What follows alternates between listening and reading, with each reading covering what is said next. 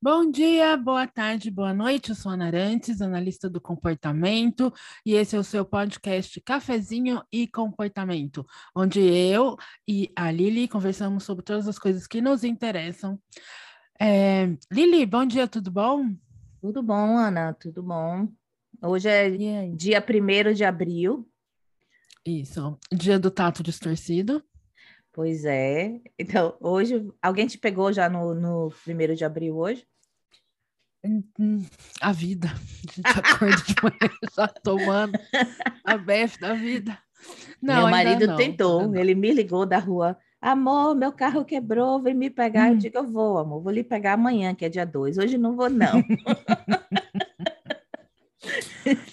ah, eu, escutei, eu escutei uma, uma história ontem, eu não sei se é verdade, historicamente acurada, mas tinha um jornalista da, da Globo News ontem de manhã, fala, porque ontem foi aniversário é, do golpe militar de 64, né, no hum. Brasil.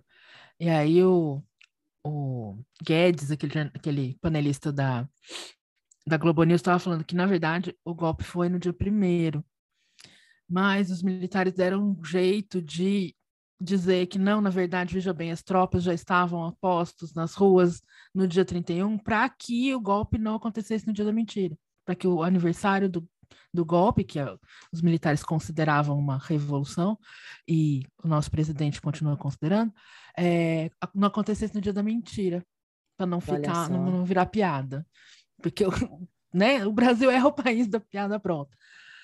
É, mas, é, enfim. Eu já escutei essa é história também.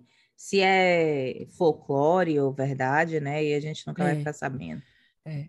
Tanto é que ontem um monte de de candidatos, pré-candidatos à presidência da República, lançaram ontem a candidatura, justamente porque, na verdade, o prazo é hoje. Hoje é o uhum. último dia para fazer isso. Porque ninguém queria lançar a candidatura no dia da mentira. Tá virando um dia estigmatizado. Pois é. E é interessante que é esse dia que abre o mês do, da conscientização do autismo. Falando em estigmatização. Não é? Né? Bom, então acho que para quem não sabe, dia 2 de abril é o Dia Mundial da Conscientização sobre o Autismo. É, e aí a gente tira o mês todo para fazer, né, o mês todo de abril, para fazer esse trabalho de conscientização sobre é, o autismo. E por causa disso, abril é chamado de abril azul. Porque. Ana, olha, você falou tanta coisa aí, vamos desempacotar. Vamos desempacotar. O que é que é conscientização? Vamos empacotar o que é, que é autismo, vamos desempacotar o que é, que é autismo azul ou o mundo azul. Vamos desempacotar esse negócio aí que tem muita coisa. Por onde que a gente vai começar? Então vamos começar pela conscientização. Boa. É. Então a ideia aqui que é conscientizar sobre alguma coisa. Operacionalizando, né, é fazer com que autismo, neurodivergência e as uh, implicações disso, as relações disso com a sociedade se tornem discriminativas, ou seja, as pessoas percebam isso, levem isso em consideração nas tomadas de decisões, nas políticas públicas, nas, nos comportamentos do dia a dia, nas atitudes do dia a dia. Né? Então, eu acho que esse que é o objetivo. Então, trazer para a consciência, mas aí dentro desse, desse termo, conscientização, de trazer para a consciência, como você falou, que de, de forma que afetem decisões públicas, de forma que afete é, a, a colocação do público em relação às pessoas autistas. Uhum. Tudo isso eu acho que tem a ver, né? Como é que a gente vai conseguir a conscientização sem entender autismo. E você uhum. já falou diversas vezes aqui, as palavras por si só elas não têm significado universal, né? Uhum. O que é verde para mim pode ser verde, não ser verde para você. Aliás, é a discussão do azul piscina, que eu digo uhum. que é azul uhum. piscina, outros dizem que é verde água, uhum. né? Então, tem sempre aquela questão da, da percepção e o que é que, que aquela palavra significa para gente, né? Isso. Então, uh, quando a gente faz a conscientização sem criar uma universalidade para o termo, fica complicado. E quando Cada a gente um tá... entende como quer, né? Exato. E quando a gente fala de um termo que a gente está tentando criar uma universalidade e o termo é um espectro, Uhum. Fica difícil você colocar aquele rótulo assim, ó, essa coisa aqui que é autismo, porque não tem essa coisa aqui que é autismo, é um espectro, né?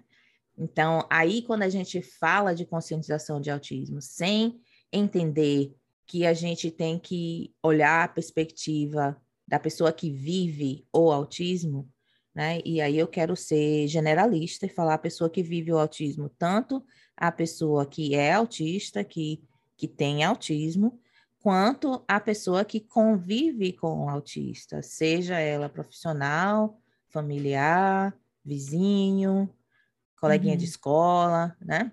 Então, sem uhum. entender o que é que é conviver com autismo. Claro que a experiência de cada um nesse, de, de, conviver com autismo vai ser diferente. Quem tem autismo tem uma experiência diferente de quem uhum. trabalha com autismo, claro. Mas ainda assim é algum tipo de experiência diferente de quem nunca nem é, teve contato com ninguém com autismo. Uhum, né? certeza.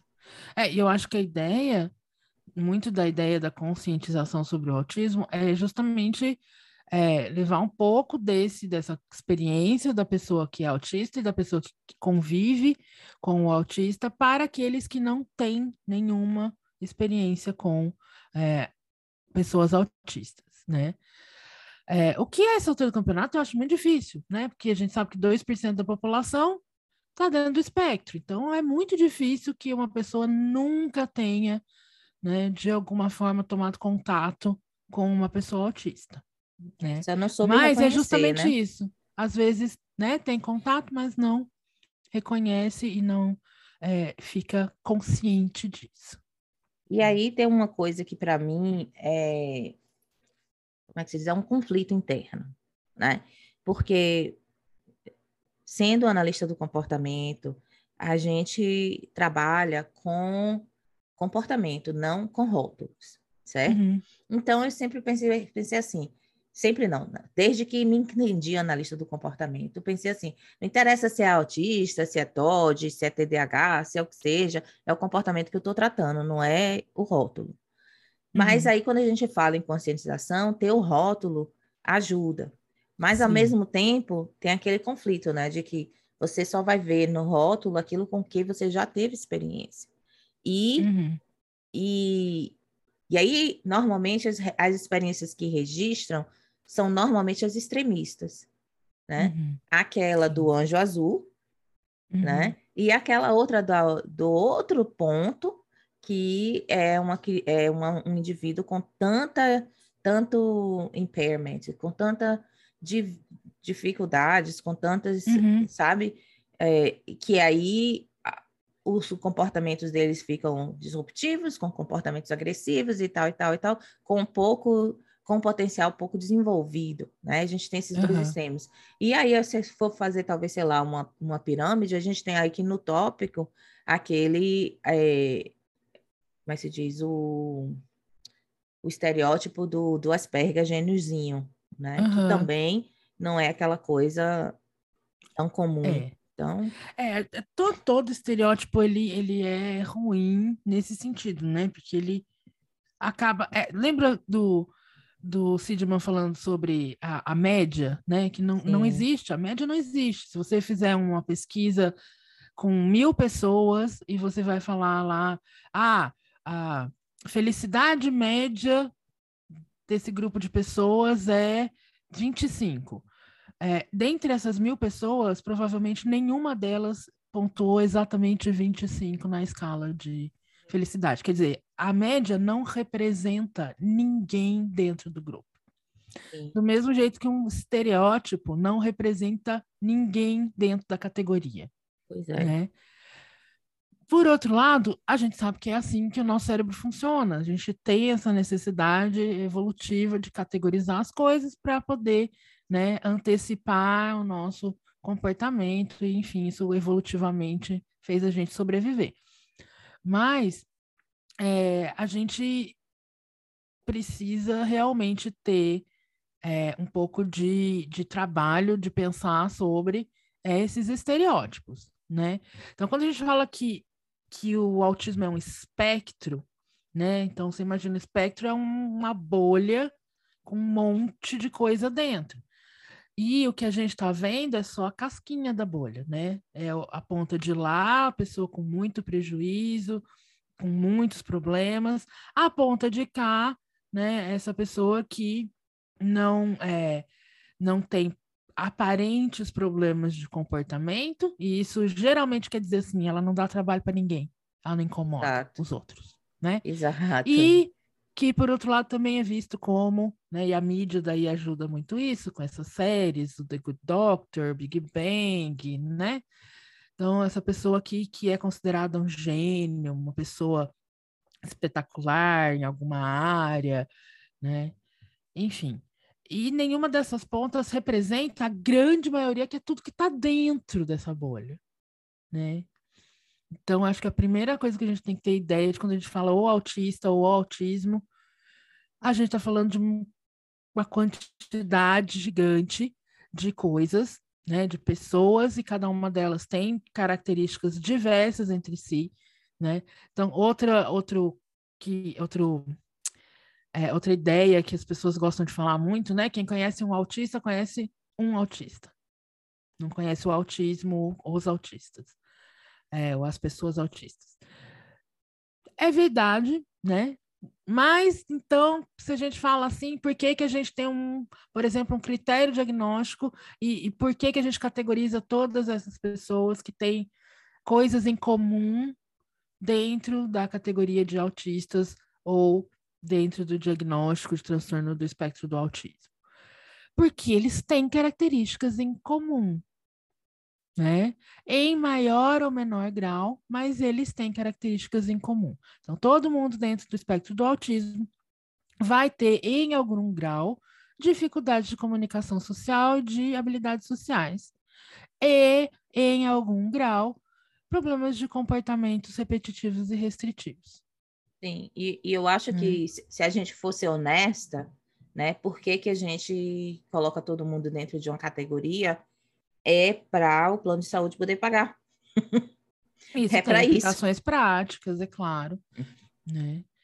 É, para que essas, no mundo ideal, né, para que essas pessoas acessem apoios necessários para as características que elas têm dentro da, da sociedade, tanto na escola quanto na área de saúde, no mercado de trabalho, né? A minha preocupação, Ana, é que quando a gente fala em conscientização, a gente vai conscientizar dentro daquilo que a gente conhece, uhum. né? E se a gente for olhar para as políticas públicas, a gente vai ter alguns personagens que são mais ativos dentro desse movimento de conscientização.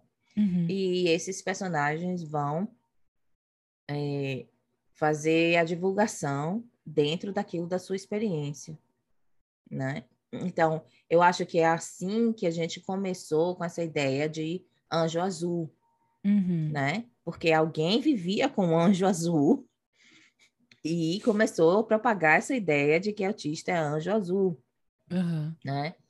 E que, e que eu, eu tenho um problema sério com essa, essa nomenclatura anjo uhum. azul por diversas, diversos motivos. Um, azul é uma cor só, autismo é, é um espectro.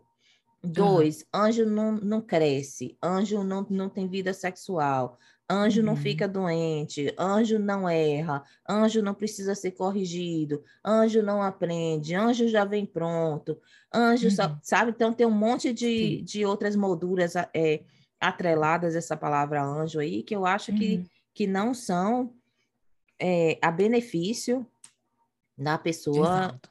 da pessoa que está vivenciando o autismo. Tanto né, da pessoa com autismo, quanto seus familiares, e pessoas que trabalham para lhe dar suporte. Né, então... É, é, é.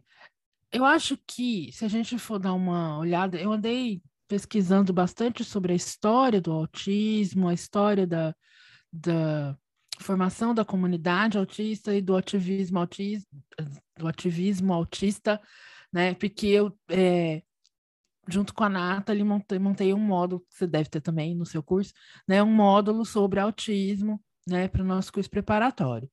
É, e eu tenho um livro, dos, dos, livros que eu li sobre histórias é, do autismo e das pessoas na comunidade autista, um desses livros, que eu achei assim um espetáculo, o Neurotribes do Dan Silverman.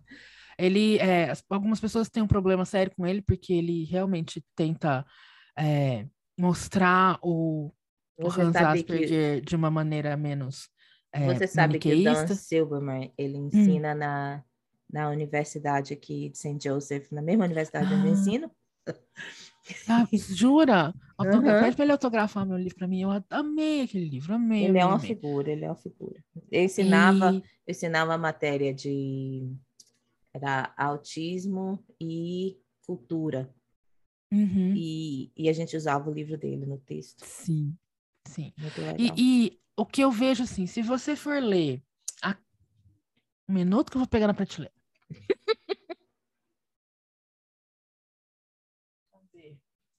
Como chama? Eu tô tentando lembrar o nome. Aquele primeiro da mãe da menininha autista.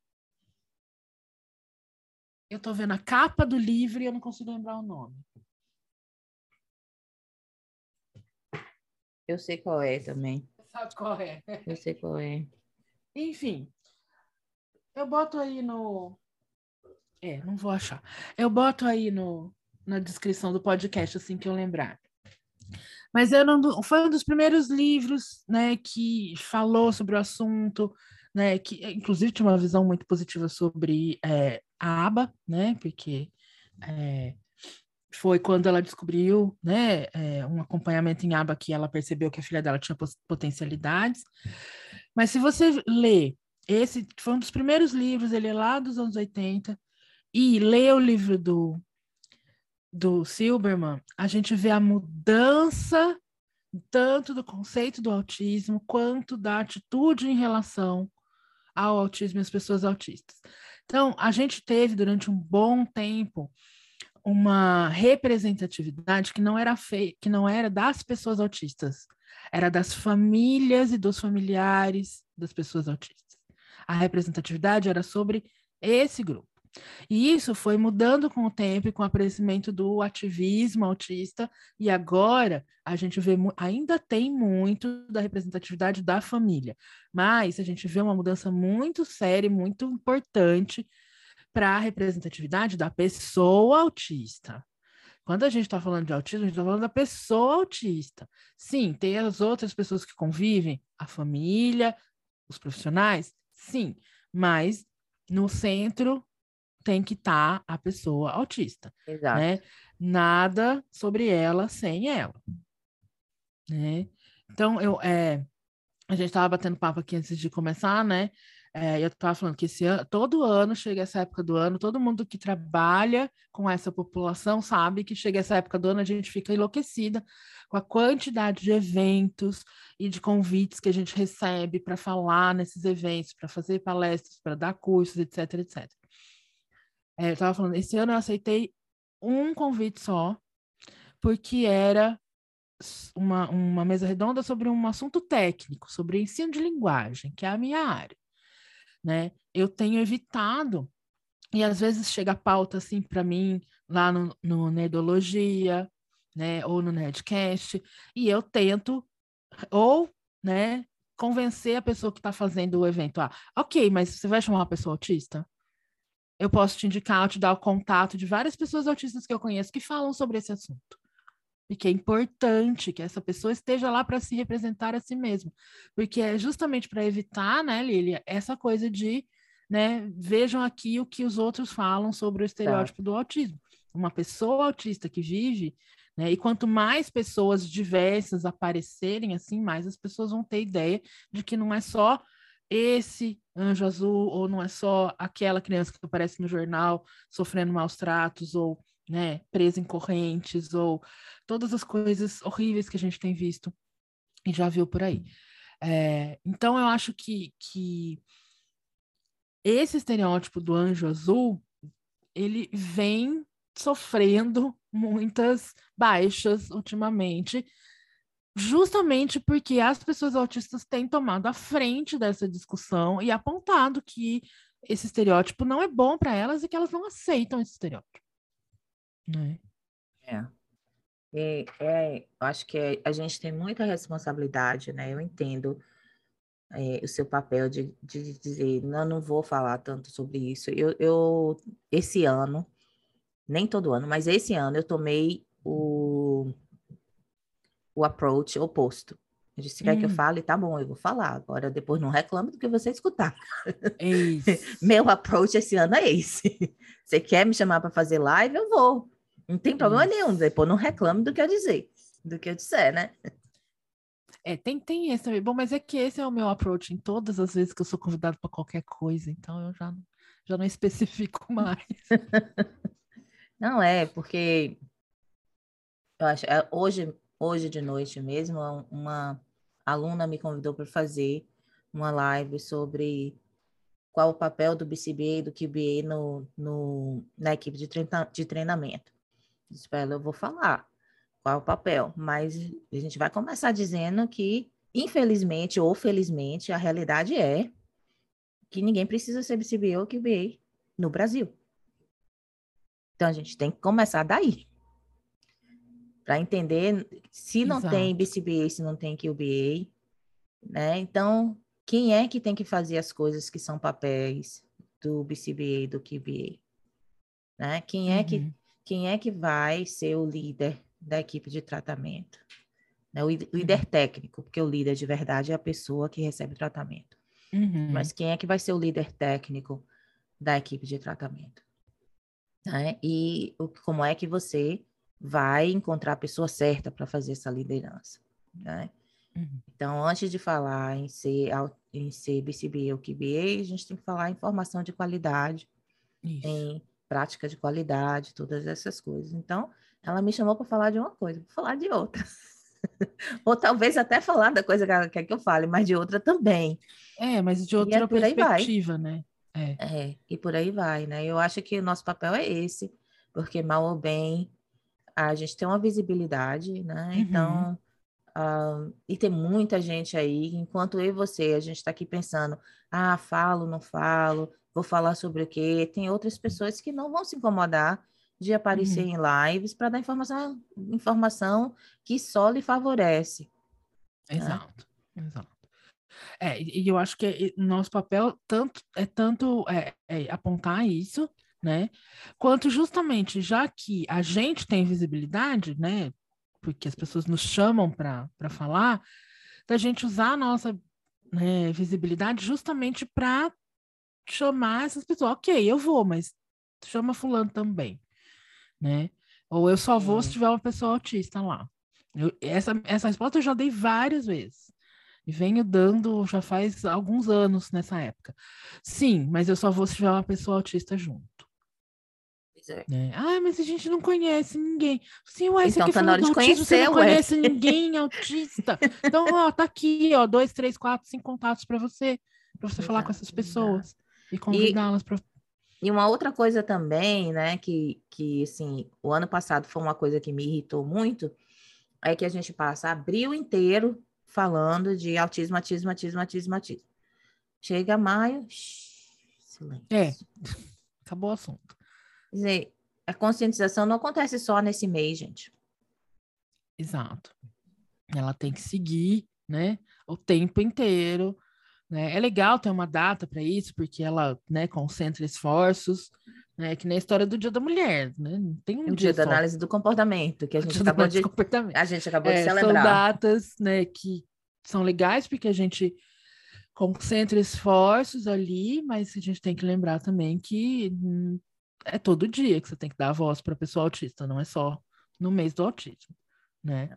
E aí me, me Aí a gente fica falando, que você falou, né, da, da coisa da, da família, dos profissionais, então assim,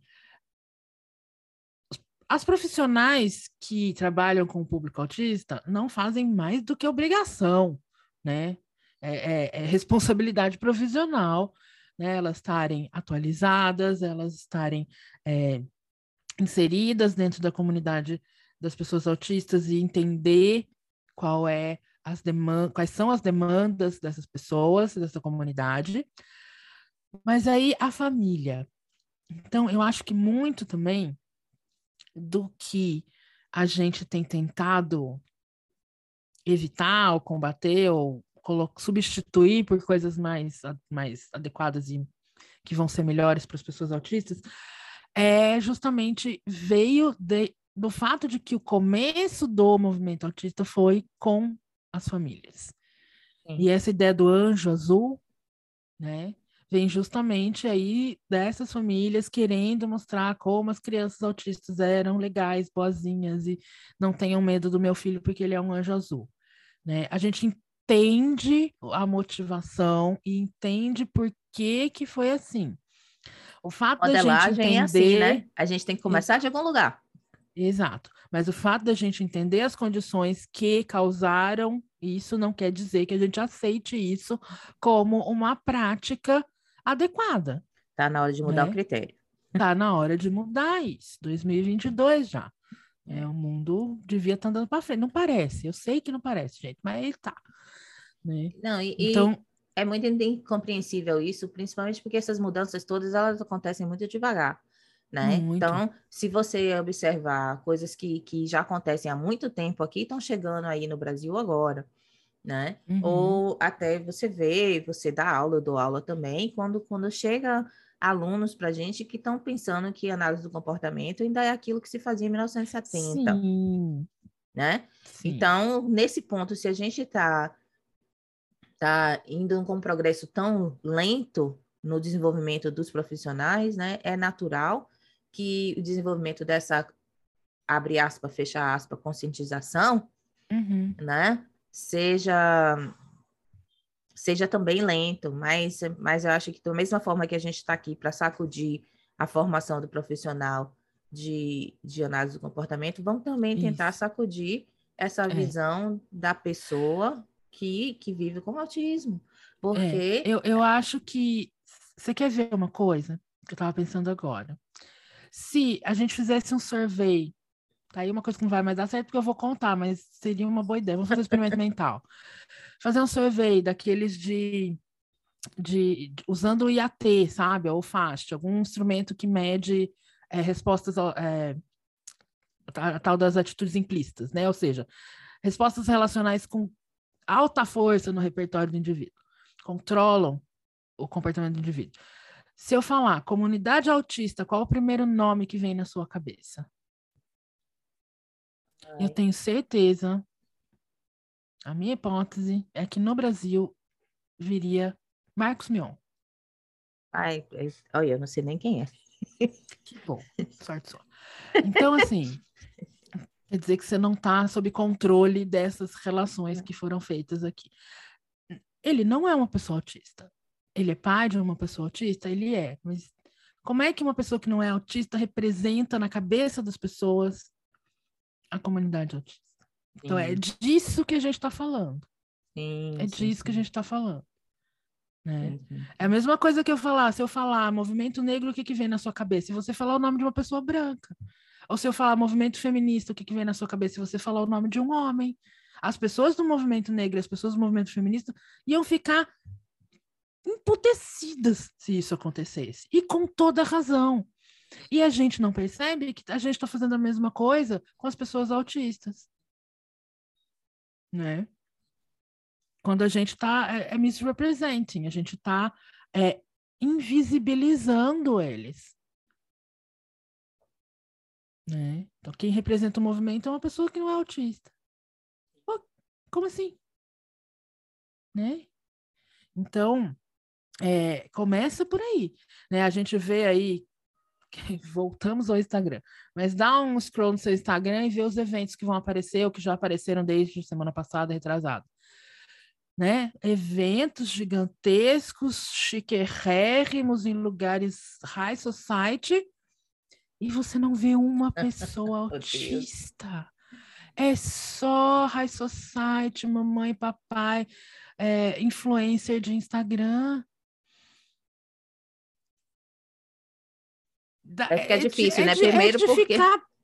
puto nas calças mesmo, eu entendo. É. Aí, algumas pessoas falam assim, ah, mas o fulaninho que é autista que fica no, no Instagram falando mal dos outros, é, dizendo que nada tá certo, que nada tá bom, a gente tá só tentando ajudar. Ah, ajudar quem, cara pálida? Você tá invisibilizando a luta do outro. Exato, exato.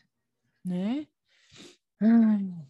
É, esse negócio é complicado, né? Então, assim, eu acho que o primeiro passo na gente fazer melhor, né? Eu acho que tem duas coisas que passaram na minha cabeça aqui. Uma é aquela frase da Maya Angelou que eu amo de paixão. Faça o seu melhor até que você saiba mais. Quando você souber mais, faça melhor. Né? Então, essa é uma, uma maneira da gente pensar. Outra é que nessa coisa de como é que eu vou saber mais? Né? Então, primeira coisa é refletir qual é o nosso papel aí dentro disso tudo. Uhum. Né? Como é, qual é o nosso papel dentro dessa, desse processo de destigmação, destigmação. Como é, Ana, que fala isso? Desestigmatização. Isso. Desestigmatização. Isso. Qual é o nosso papel aí nesse processo? Qual é o nosso papel de propagar que tipo as ideias que sejam mais de inclusão uhum. do autismo, né? Porque se é assim, olha, se a gente mantém essa ideia de que é anjo azul, aí a gente faz um programa de inclusão do jeito que é hoje. Joga a criança na sala, que tudo bem, bonitinho, as crianças ficam lá fazendo dela de mascote. Uhum. Ou então, não, essa criança é terrível, não pode estar aqui na minha escola atrapalhando meu filho. É. Quando não é nenhum nem outro, entendeu? A gente uhum. precisa oferecer para aquela criança os, os, tipos de suporte que, que ela precisa. Ela precisa. Para funcionar dentro da sociedade, não separada da sociedade. Né? Então, vamos pensar aí qual é o nosso papel nessa história, quando a gente fala de autismo, quando a gente conversa com uma pessoa com autismo, uhum. quando a gente trabalha com autismo, qual que é o nosso papel? Porque é. sim, eu não sou autista, você não é autista, Ana, a gente tem uma ideia vaga da experiência da pessoa com autismo. Mas a gente trabalha há anos com essa comunidade. E todo mundo que trabalha com essa comunidade, se começou ontem, se vai começar amanhã, tem uma responsabilidade de entender o seu papel. Uhum. Né? Você trabalha com uma pessoa com autismo, as pessoas que não conhecem autismo vão vir para você para perguntar. Sim. Exato. Né? É. E, e, eu acho que a gente vê, bom, a gente vê isso todo dia, né? Nas nossas supervisões, nas nossas aulas, em contato com profissionais de informação, como é um trabalho que tem que ser feito porque, né, o dia inteiro você escuta. Ah, mas não dá para fazer isso com ele, ele não consegue. Não, ou, não precisa cara... você ensinar isso para ele, não, eu mesmo faço. Né? Exato. Então, se ele não consegue, é porque ele não sabe fazer. O seu papel aqui é ensinar. Para que, que você serve? Esse é o seu trabalho. Se ele não, né? Se ele não faz, é porque você não ensinou. O problema é seu, não é dele. Exato. Quem tá errado é você, não é ele. Né? É, aí tem essa coisa da gente ter que lidar o tempo inteiro com não, eu não quero que aprenda a andar de ônibus porque é perigoso, ele vai se perder. Não, não precisa ensinar a é, lavar o prato e guardar no armário porque aqui em casa eu faço isso por ele. Não, não precisa, né? Enfim, não precisa, vários não precisa, né? Além daquele, daquela mania que eu tô para catar um já, né? Ai, mas quando é que vai ser alfabetizado? Um dia, moça, um dia, mas a gente tem prioridades. A criança precisa aprender a se comunicar. Então, é, alfabetização, é. letramento é um código da linguagem. Primeiro, precisa ter linguagem para depois ter alfabetização. A seu filho ser alfabetizado não vai ajudar ele a saber tomar banho sozinho. Sim. A saber e ir no ele, banheiro. Se ele não souber, se ele não souber ler, o risco é muito menor do que se ele não soubesse limpar ou tomar banho sozinho. Exato. Exato. Ou se não soubesse comunicar. Vai, a gente vai ensinar, a gente vai ajudar a educação a ensinar essa criança a ler escrever, a ser competente no código da linguagem. Mas agora existem prioridades. Então, para com essa coisa de que. Enfim. Só uma discussão para outro podcast. Mas é só porque isso me irrita. Né? Porque a primeira é. coisa, você pergunta qual a prioridade de vocês, como que vocês gostariam, né? Como vocês veem seu filho daqui a seis meses, um ano? Ah, eu quero que ele leia. Às vezes a criança tem dois anos de idade. Aí eu quero que ele leia.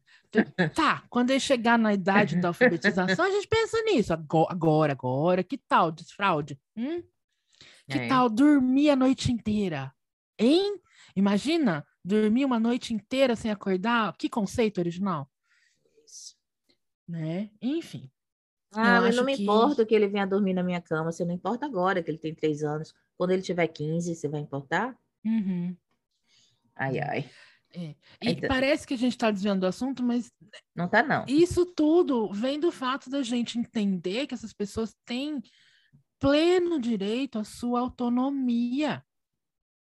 Né? O tanto quanto for humanamente possível para a gente ensinar comportamentos para a vida. Né? É... Então, isso parte justamente de uma atitude que a gente tem que tornar consciente nas pessoas de que as pessoas autistas são diferentes, elas têm direito a ter a sua própria autonomia, elas têm direito de participar da sociedade, elas têm direito a decidir por si só o que é melhor para elas. Isso aí. É. é isso aí. É... é isso? Bom, eu acho que bom, então, o mês do autismo para todas nós, pessoas autistas e é, comunidade em volta das pessoas autistas. Vamos é, conscientizar sobre o autismo para que as pessoas autistas tenham direito a fazer o que elas bem entenderem da vida delas. Vamos nos conscientizar, antes de conscientizar sobre o autismo, nos conscientizar sobre o nosso papel para uhum. com a, a comunidade autista. Né? Aliás, Bem amanhã, é, 9 horas da não, 10 horas da manhã de Brasília, eu tô hosting uma conversation. Ah, meu Deus, agora que danou, sou inglês. Você vai, você vai, é, você vai ser mediadora de uma, de uma mesa, de uma conversa.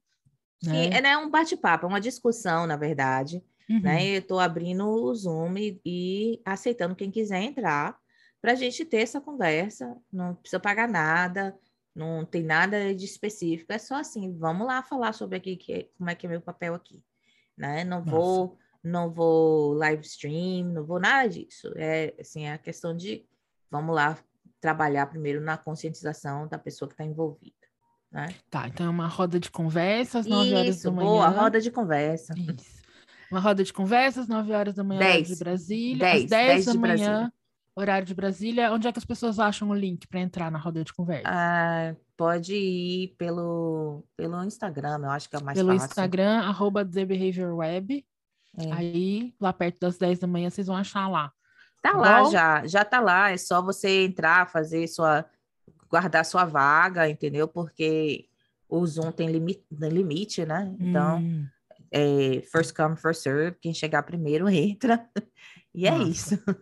então já vai lá reservar, vai no link da bio do perfil da The Behavior Web no Instagram, reserva sua vaga para a roda de conversa que a Lili vai estar tá promovendo é, amanhã e, e durante, dia do autismo.